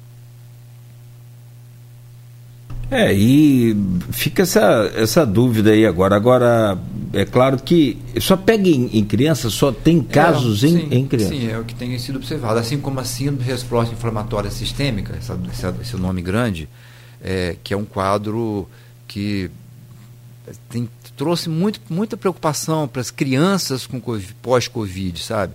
A criança desenvolve uma porção de coisas, artralgias, racha cutâneo, exantema, assim, né, vermelhidão, é, queda do estado geral, às vezes pericardites, alterações neurológicas, é, um, assim, é um, é uma mistura de, de consequências que, que algumas crianças têm com a Covid. É, não morrem, né, não é para óbito, mas levam a doença crônica. E essa hepatite parece é, é parecido, sabe? É, a pessoa tem a, teve a Covid e depois lá na frente desenvolve. Talvez fique engatilhada, como eu falei, vem um outro vírus e faz o quadro. Né? Aquilo ativa de uma certa forma a imunidade e a pessoa faz meio que uma doença, como se fosse uma doença autoimune, sabe? Não é mais a Covid, a Covid já foi embora, mas deixou ali a pessoa com uma sensibilidade imunológica. É, é complicado, é complexa, mas eu, eu penso que em breve tempo vai ter a certeza absoluta de como isso evoluiu. Isso com crianças vacinadas contra. Então, mas criança vacinada diminui, é, diminuiu a chance, isso aconteceu mais em crianças não vacinadas, tá? que tiveram a Covid. Essa possível correlação entre a Covid e a hepatite misteriosa. É, isso. Mas, mais um motivo é, para se vacinar as crianças. Com certeza. E, e o, o Luiz, muitas pessoas anti-vacinas começaram a fazer a correlação do outro lado, dizendo que é a vacina que te causava. De forma alguma, é o contrário. É, os estudos demonstram que quem está vacinado está protegido. A vacina que eu pergunto da hepatite. Não, a vacina da Covid. A COVID. Da, sim, sim, da não, da Covid. Crianças claro, vacinadas claro. de Covid têm menos hepatite misteriosa. Entendeu? E ela, e, e, ela vacinada contra a hepatite? Sim, mas e protege Aí, só contra a, B, B C, ah, D, tá. Não contra essa hepatite, que é uma hepatite parecida com uma hepatite imunológica, autoimune. Tá? que, que tá dizendo, que eu, pelo que eu entendi que, que Nery disse, foi assim, né, não se sabe ainda qual é a correlação da Covid com a hepatite misteriosa, mas ela parece existir. Sim. E a vacinação contra a Covid, por, por consequência, evita você ter hepatite misteriosa. Perfeito, é isso, exatamente, né? Exatamente isso. Exatamente isso. Olha, o, o, Nélio, essa questão de, de, de dessas viroses, dessas é, desse negacionismo aí que o senhor falou mais cedo, isso já vem já há um tempo, já fora do Brasil, essa coisa vem se propagando em tudo que é, né? É, que, que, ninguém acredita mais, a, a, Terra é plana. Não, né? tem essa história da, da Terra é, plana. Essa, esse movimento Você sabe que te, ah, antivacina, é, ele é, para a gente que é da área, principalmente eu que sou infectologista, é, muito é, é lamentável, né? E, e, é, e, ela tem tomado força em outros países também, né? Na, nos Estados Unidos você tem uma fatia de pessoas que não tomaram vacina e, e lutam contra, né? Não é isso? Né? É, a gente tem aqui no país um presidente da República que não tomou vacina e se tomou tomou escondido, quer dizer, não anunciou que tomou Então, é, é aí que eu falo dos modelos. Né? Quer dizer, quando as pessoas buscam uma linha política ao invés de um raciocínio de bom senso, né, a gente fica muito preocupado, né, porque isso dá força aos, aos grupos anti-vacina. Né? É, isso, isso deveria ser até, uma, de alguma forma, criminoso, colocado como crime. Né? Você ir contra uma coisa que é comprovada na ciência e que salva, salvou e salva muita gente. É, 8h38. Nélio, é, agradecer demais pelas, pelas, suas explicações aqui. É, é, é aquela coisa, eu já entrevistei aqui outros infectologistas, você acho que pode pedir o puri de música aqui, o Rodrigo, a Andréia, é, o Charbel, é, é, biólogos também, o Leandro, o Leandro Rabelo, outros cientistas da UENF. E, e, pelo que assim, dá para tirar, vocês que têm conhecimento científico dominam isso. Lógico, biologia, você é biomédica, tem um cara que é biólogo, cientista, estuda mesmo e tal. É que a gente tem que se acostumar com isso, que assim, é a Covid, vai vir outra depois, e a gente vai ter que se acostumar com isso. Né? É, é, o resumo da ópera é mais ou menos esse? É, e a gente, nós, é, nós estamos mexendo nesse planeta de forma muito agressiva. É, é, e isso está claro e só é cego, quem não vê, porque é cego mesmo. Quer dizer, é, ou às vezes a gente fica é cego assim, né? Existem cegueiras, né? Cegueiras, surdezas, paralisias, né? Todas relacionadas a, a visões de mundo. Então isso é, é preocupante. A gente está mexendo de tal forma no planeta que essa, todas essas perspectivas de adoecimento, de novas doenças, de novos vírus, elas vêm a partir, né, como consequência. Então, acho que é preciso uma consciência né, de que a gente precisa cuidar do nosso planeta, né, porque estão te maltratando por dinheiro, né, como diz Beto Guedes. Né, no planeta Terra ele, ele precisa ser respeitado.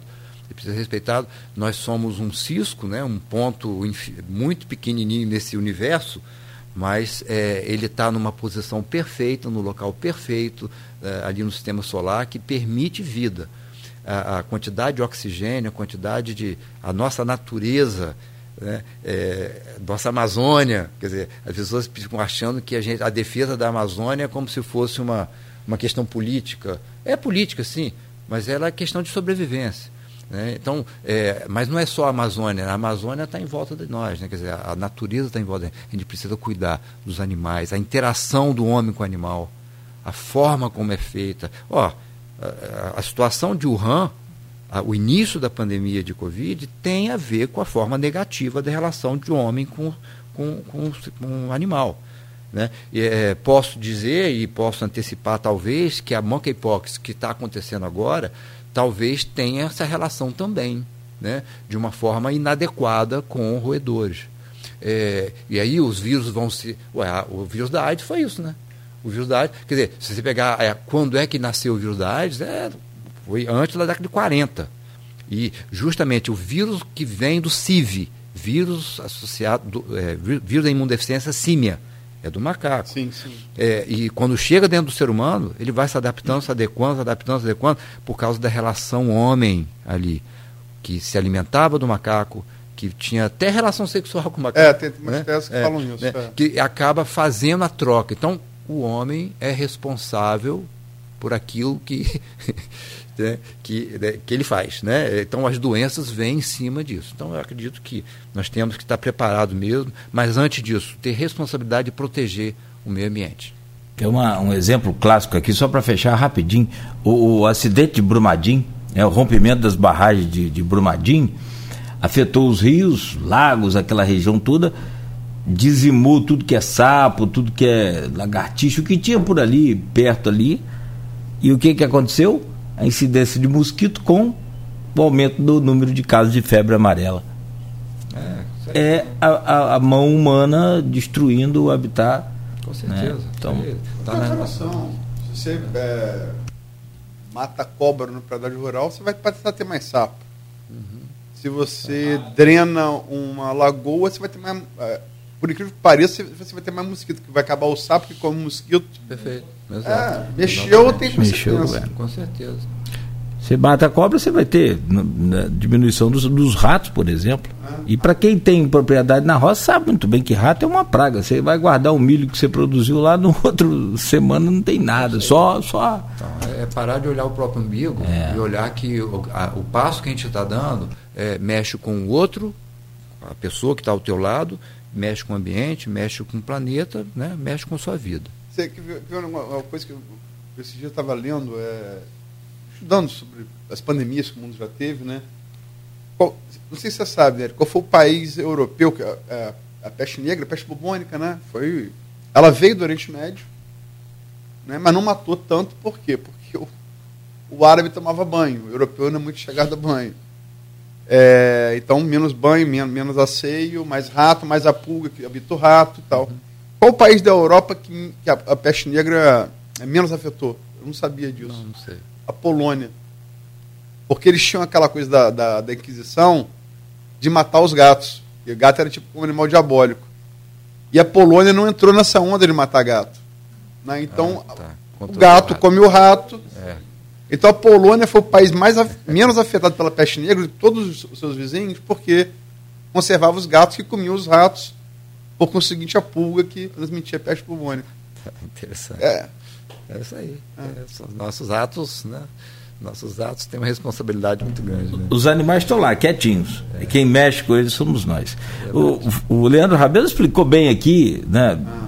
Sobre essa questão. O, o pobre coitado do morcego não tem nada a ver com isso. E ele é só um, um, um vetor, né? Da, da, Ó, a vontade, Nelly, agora é de só pedir para tocar um cavaquinho, uma sanfona. cavaquinho não rola, não, né? E se pudesse lá em São Pedro da Serra, né? Com cavaquinho, não, um, um, uma gaita, uma, uma gaita, né? uma flauta. É, um vinhozinho com queijo lá, um fondue que a Luiz falou lá em São Pedro da Serra. É, as pizzas lá, as massas são de mandioca. É, show, né? Legal, legal. Eu, eu, eu tive uma, uma vez lá e foi logo assim que eles estavam lançando esse. Acho que até fazer um jabá aqui. É, pizzaria Girassol. Né? Isso, Aí perfeito. ela abriu uma filial em aqui em, em São Pedro da Serra e antes ali de São Pedro da Serra, Lumiar. Lumiar. Rapaz, mas como evoluiu aquela massa? Que diminuiu, no, porque a, a, mandioca ela é muito pesada, né? Ela para fazer ela. E ela é leve, essa é bem leve. Entendeu? É, Agora é. eles evoluíram com que eles diminuíram a quantidade. De... É verdade. Bom, doutor Nélio, a vontade é essa da gente continuar conversando aqui, aprendendo né, um pouco mais.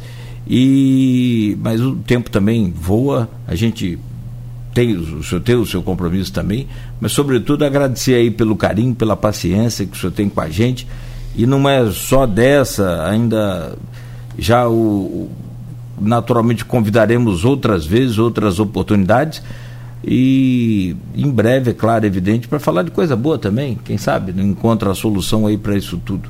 As pesquisas estão sendo feitas, a ciência está aí trabalhando sem parar. Um grande abraço ao senhor, obrigado pelo carinho, obrigado mais uma vez né, por aceitar aí participar aqui do nosso programa. Obrigado, Cláudio, a Luiz, Beto, todo mundo, para mim, todos os ouvintes, né? E vamos lá, né? Ando devagar porque eu já tive pressa, né? Hoje, hoje eu estou levando um sorriso, né? Eu acho que tem que ser assim, prestar mais atenção nas pessoas, né? Não só no ambiente, nas pessoas. Eu, a, gente, a gente diminui um pouquinho a voltagem. A gente precisa parar um pouquinho e valorizar aquilo que está mais próximo a gente.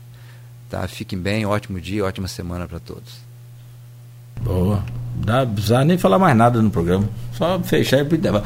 Aqui, 8h47, um intervalo rápido e a gente volta com comentários ou segue o barco adiante? Semana quente aí na Câmara Municipal, pelo menos já esperando, expectativa aí, né? Podemos é... botar um bola, podemos liberar, liberar. Então tá. Nery agradecer muito a presença dele. Podemos botar uma bola assim. Tá bom. Então vamos lá então direto. São 8 horas e 47 minutos. Nélio, fique aí à vontade se quiser nos acompanhar, se quiser, pode também já é, é fazer aí o seu, o seu, agilizar a sua vida, seus compromissos. E Aloysio, é, o futebol perdeu essa semana lá em Itaperuna, ontem, né? Segunda-feira. O Roberto Suede foi presidente do Itaperuna. Na época a gente teve a, a. Na época que ele era presidente, década de 80 principalmente, né? né? Comandou a, a Federação de, de Futebol do Estado do Rio de Janeiro também. E naturalmente o futebol aqui da, da região de Luto. Outros assuntos, como por exemplo a Câmara, que eu já citei aqui, a LDO, na expectativa de ser votada essa semana, já tem aqueles 5%. Será que aprova? Vladimir falou, entre aspas, que é jogo sujo da oposição, que é impossível trabalhar com 5% de verba de remanejamento. E um outro detalhe, meu caro Aloysio Abreu Barbosa tem greve dos servidores anunciados e eu acho que foi depois daquele programa de sexta, onde o prefeito confirmou que até teve a participação da do, do Ciprozep através das nossas páginas, né, pedindo olho no olho, ele já tinha, ele respondeu, mas falou que para 2022 era inviável qualquer reajuste, para 2023 seria viável caso o município aumentasse a arrecadação própria independente, independente dos royalties. Dá um, um balanço nisso tudo aí pra gente, por favor. É, parece que é, a entrevista do Vladimir é, aqui no Folha no Ar é a percussão entre servidores, entre aqueles que aderiram à paralisação, foi uma. recrudesceu, né? Recrudesceu. Vladimir disse aqui que falou com a própria Elaine Leão que não poderia, não teria condições de dar uh, reajuste em 2022, né? E que poderia dar em 2023. Então é aquela coisa, é, é complicado. É, os, do, os dois lados, é, como qualquer história, não tem história com, com um lado só, né? Porque é, durante muito tempo o município e, e se engordou, é verdade que se engordou demais é, o quadro de servidores de campos, sobretudo nos governos é, Arnaldo, Mocaibe, primeiro governo Rosinha. Engordou demais. É, é, não digo que não tenha demanda, mas assim, é, pensou que aquele tempo de bonança dos royalties ia durar para sempre. E além de não durar para sempre, porque o petróleo é um recurso finito, entrou o impedimento de você usar é, dinheiro de royalties para pagar servidor. Então, é, por que, que Vladimir fala. E aí tem outro, outra consequência também, que seria aumento de carga tributária. Porque para você aumentar a receita própria, como é que faz? Né? Então, não tem uma solução assim boa, né? É, me parece. Agora, é fato, os, os servidores estão sem reajuste é, alguns anos, né? É, são seis anos, se não me falha a memória, sem reajuste perderam benefícios. Tá? Você vê como é que está ligado aos royalties? Servidor, tem gente que se esquece, servidor público municipal, até 2014, dezembro de 2014, tinha plano de saúde. O que acontece em dezembro de 2014? O preço do petróleo, barril do petróleo Brent, ele despenca de mais de 100 dólares para 40 e poucos dólares. Então, é, o que é bom, de repente, para quem abastece o carro, porque cai o preço do combustível, é ruim para o município. E a consequência imediata foi, foi suspender o plano de saúde, que nunca mais retornou. É, e você, quando fica muito tempo sem dar reajuste, tem muito servidor hoje que o salário se aproxima do salário mínimo. Né? É complicado. É, é, é, é uma categoria que tem, tem perdido poder de compra, né? como várias outras no país.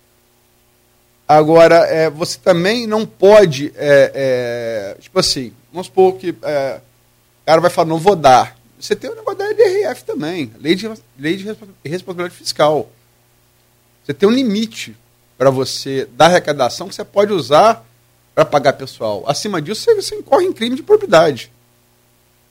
Então, é uma questão muito complexa. É uma questão muito complexa. Os dois lados têm, estou dando aqui, né, motivos de um lado, motivos do outro. E é, agora, o fato é que a, a, os servidores, até agora, a paralisação não teve uma mobilização capaz de suspender, servi eh, suspender serviço. Ela não teve uma mobilização capaz de, é, até aqui, de interromper serviço público municipal. Acho que erraram quando foram à casa do Vladimir. Acho que erraram. Né? Acho que não deve ir à casa de ninguém entendeu? É, acho que o, o, o, quando é, fazer o protesto na prefeitura é válido, fazer o protesto na Câmara de Vereadores é válido, nas tribunas, em frente, fazer é, passeata desde comunicado previamente, né, a Polícia Militar, como tem que ser para não atrapalhar trânsito e tal, é válido. Acho que erraram, perderam a mão quando foram à casa dele. Acho que você não deve misturar coisa pessoal com função é, profissional. Né? Agora, é, é, é, é um assunto de, é, complicado. E aí entra também no jogo político. Porque você está com uma crise deflagrada na Câmara. Na verdade, desde o Código Tributário de maio, maio do ano passado, que veio tombando e redundou na eleição de Marquinhos Bacelar a presidente de 15 de fevereiro, anulação daquela eleição, e de lá para cá o caldo tornou. É... Quer ver um negócio? Vamos pegar o exemplo do governo passado, Rafael, Rafael Diniz. Rafael, o próprio Elaine, Leão, presidente, presidente do Presidente, falou aqui, ela tinha uma relação muito boa, enquanto sindicalista, com Rafael vereador. O caldo tornou com, com ela com Rafael prefeito. Que é lógico, o vereador pode jogar pedra. O, o prefeito é vidraça. Entendeu? Ela mesmo disse isso aqui. Então você está numa relação conflagrada na Câmara, que não tem nenhuma solução, é, nenhuma perspectiva de melhorar. Né?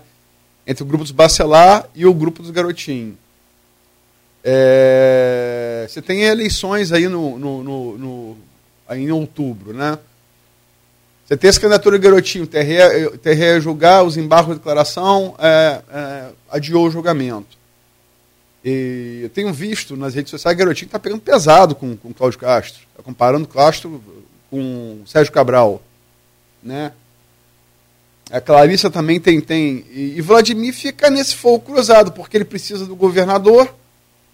Né? Ele mesmo disse aqui, ele, o governador o socorreu quando ele assumiu a prefeitura com duas folhas e meia é, vencida e sem dinheiro em caixa que foi a realidade deixada pelo, pelo governo anterior, pelo governo Rafael, né, é, e se escorreu no governador.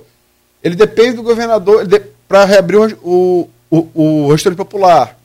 Outra falha grave do governo Rafael ter, ter, ter, ter fechado. Ele precisa do governo do Estado para tocar as obras do, do HGG. Ele precisa do governo do Estado para retomar as obras do Parque Saraiva. E o pai, o pai dele está bombardeando é, o governador. Porque também é uma briga, é uma disputa ali, porque o Rodrigo tem muito espaço com o governador. Realmente tem. O Rodrigo hoje é um forte do governo. Né?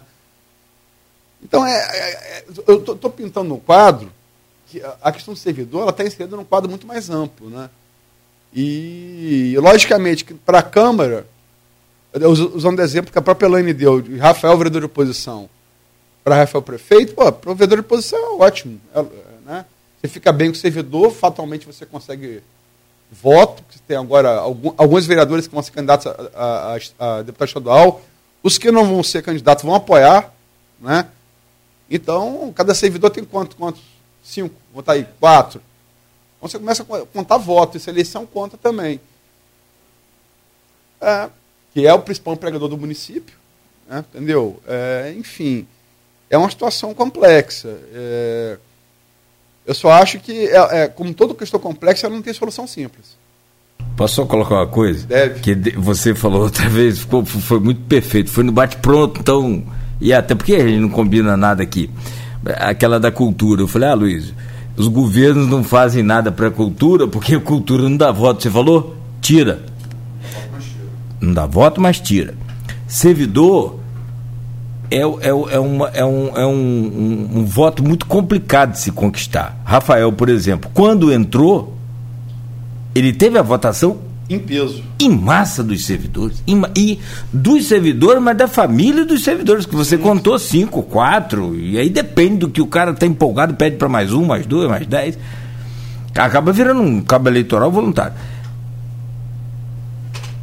Tá, ele ganhou da mesma forma que perdeu, haja visto que você falou da Elaine, como ele falou, ó, tinha bom contato com ele como vereador, perdemos todo o contato com o prefeito. Então ele perdeu de novo todos os votos. Então, assim, é, não pensa uh, uh, o político que não trabalhar bem com os servidores, ele, ele consegue ganhar fácil uma eleição. Os servidores é também um peso importante nessa balança.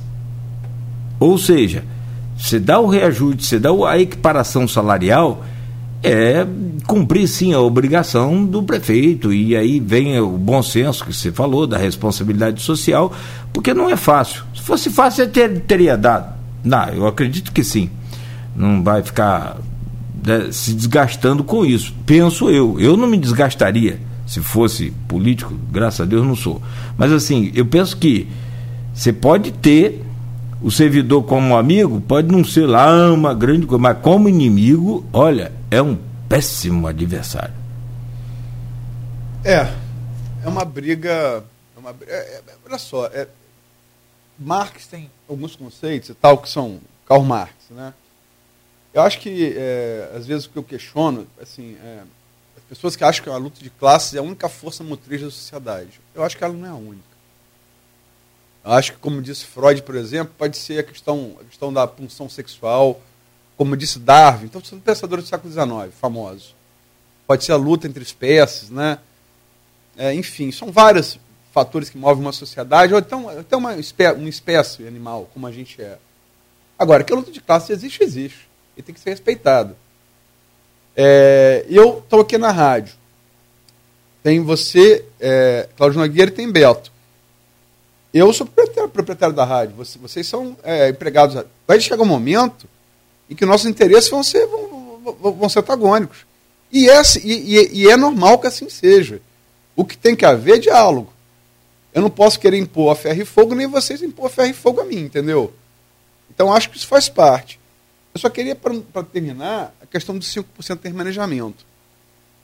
É, quando a gente fala em remanejamento, o ouvinte, o telespectador, às vezes não entende. Eu sempre eu, eu criei aqui essa, essa analogia, eu gosto de usar ela. Você vai reformar a sua casa. Aí você vai falar com o pedreiro, ó, o banheiro vai ficar 2x e a sala vai ficar 3x. Beleza? Perfeito? todo mundo que fez obra sabe que a obra ela nunca cumpre o orçamento inicial. Aí vamos supor que a, se termina a sala, você vê 3x, gastou 2, sobrou um x. Você só pode mudar, e, o banheiro ficou mais caro, deu problema lá, estourou tubulação. Você só pode remanejar do que sobrou da sala de estar 5%. Se precisar mais para banheiro. É isso que é o remanejamento. Entendeu? E é, é, me parece muito claro é, é uma estratégia. E não é de agora. Foi tentado com, com Rafael. Isso foi feito lá atrás com Mocaiber, que é, foi um prefeito que deixou obras aí, deixou a ponte, a ponte, a ponte municipal, é, Arthur Bernardo, mas foi um, um, um, governo, um governante fraco, né? com um presidente da Câmara forte, com Bacelar.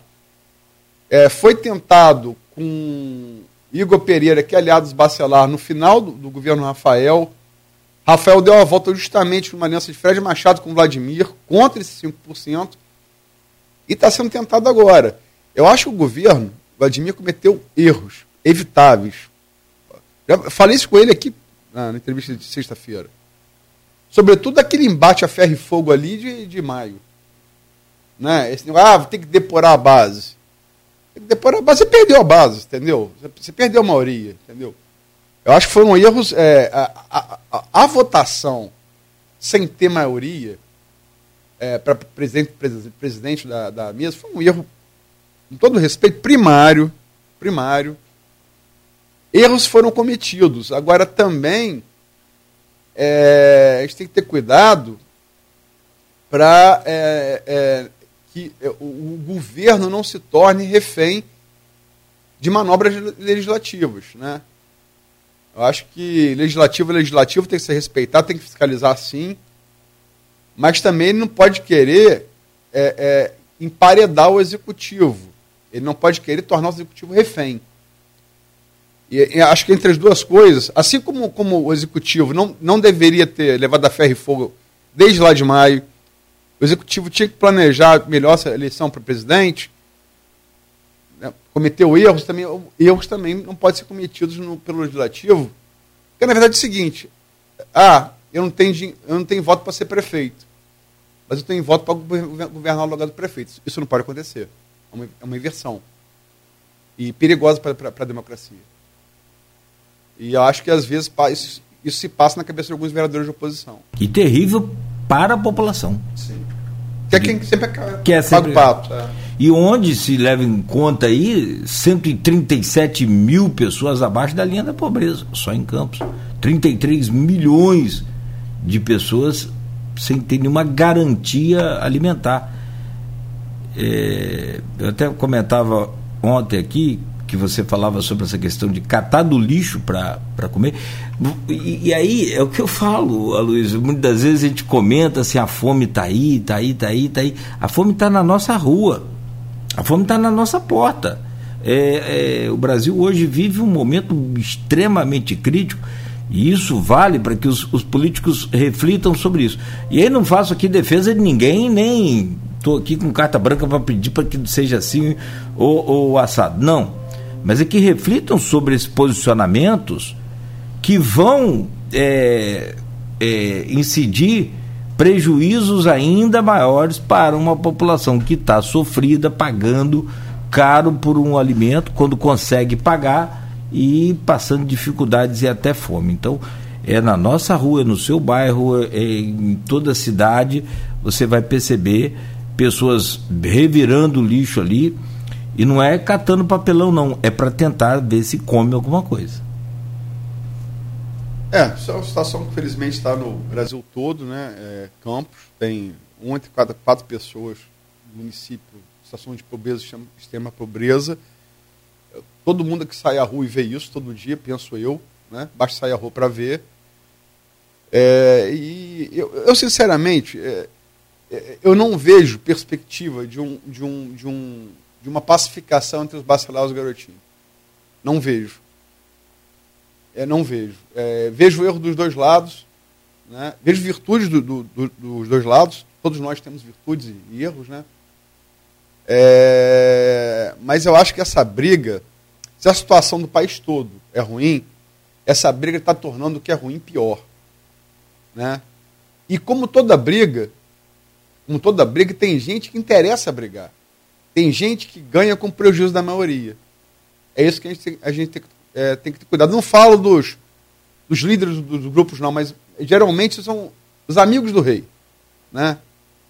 É, não, pode, não pode, por exemplo, um vereador propor o prefeito que quer ser sócio do governo e depois passar por oposição. Né? É, como Vladimir disse aqui que foi proposto a ele. Né? Isso não pode acontecer, né? Como diria Lula, menos, né? Menos. E não estou fazendo nada jocoso em relação não, porque eu gosto desse menos dele. É menos, né? Menos é brincadeira. Menos, menos um pouquinho. É. É muita pretensão, né? É, o próprio Vladimir falou aqui que é hora de. Ele falou o termo que ele usou é. é dar um passo atrás, ou é. tentar pacificar o momento. Mas é difícil quando, é, é difícil. Garotinho tá batendo direto Cláudio Castro. É difícil, é difícil. É difícil. Realmente, assim, Não. se eu sou é, do Cláudio Castro, Garotinho todo dia é, tá batendo pesado em Cláudio Castro, né? Como é o estilo dele. Como é do estilo dele. Sempre foi assim. Não é? Não se tornou assim agora. Sempre foi assim. Como é que você vai ter pacificação? Então, ao mesmo tempo, entendo que o garotinho está tá, tá, tá num, o que ele tem de ser um embate político para tentar diminuir o espaço de Bacelar, que é adversário dele. O, o, problema, cara, é que ninguém abaixa, abaixa a corda. E a corda vai arrebentar mesmo nessa população que você está falando aí, que, que todo mundo que sai à rua vê que mais precisa dos serviços públicos. Né? A, a arrebenta no lado mais fraco. É, eu, infelizmente, não vejo chance de. É, não vejo é, no horizonte pacificação, é, acho que vai recrudescer.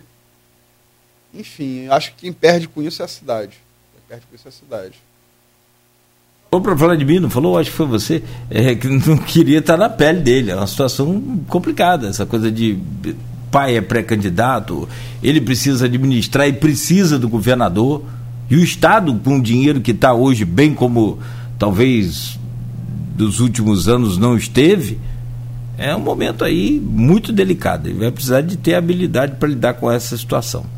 Ah, e o problema, que eu, meu, meu ver, é, a gente tem mais ou menos idade, Cláudio, 50 anos. Beto tem que idade? 48. Estamos na mesma faixa etária.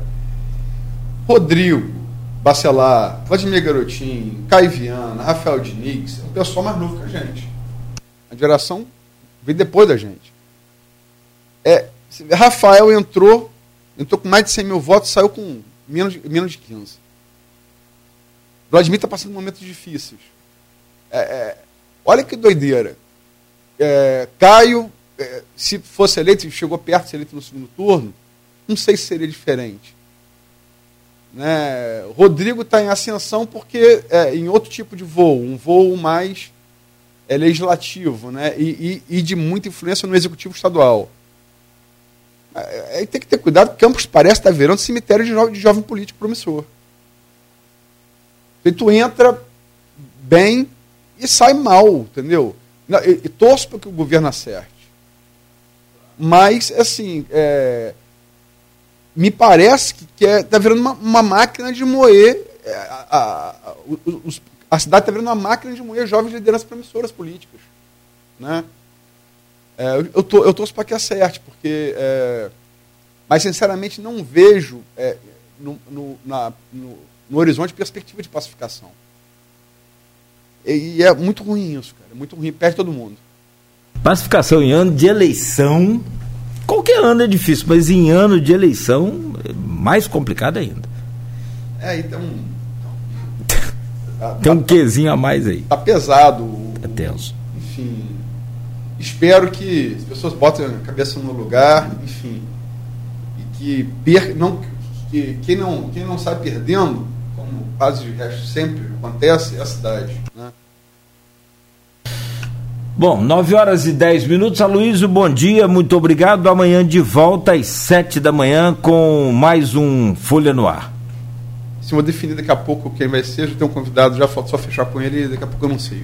É 10 anos do arquivo, né? Do, do, do, do museu, né? De Campos, sim, sim. Né? Essa semana. A Graziela mandou aí um convite para a gente, a gente vai estar divulgando ao longo da, da programação, também a equipe da Folha na cobertura. Né? Também um momento importante para Campos com essa questão da, da cultura sendo trabalhada aí por essas meninas, é, a Graziela Escocar e a Rafaela Machado Rafaela. E tem um menino também, que é o nosso nosso guru da, da cultura lá do, do Grupo Folha, o o Siqueira Edmundo Siqueira também. Edmundinho. Blogueiro, é. blogueiro da Folha e está fazendo um trabalho muito bacana também.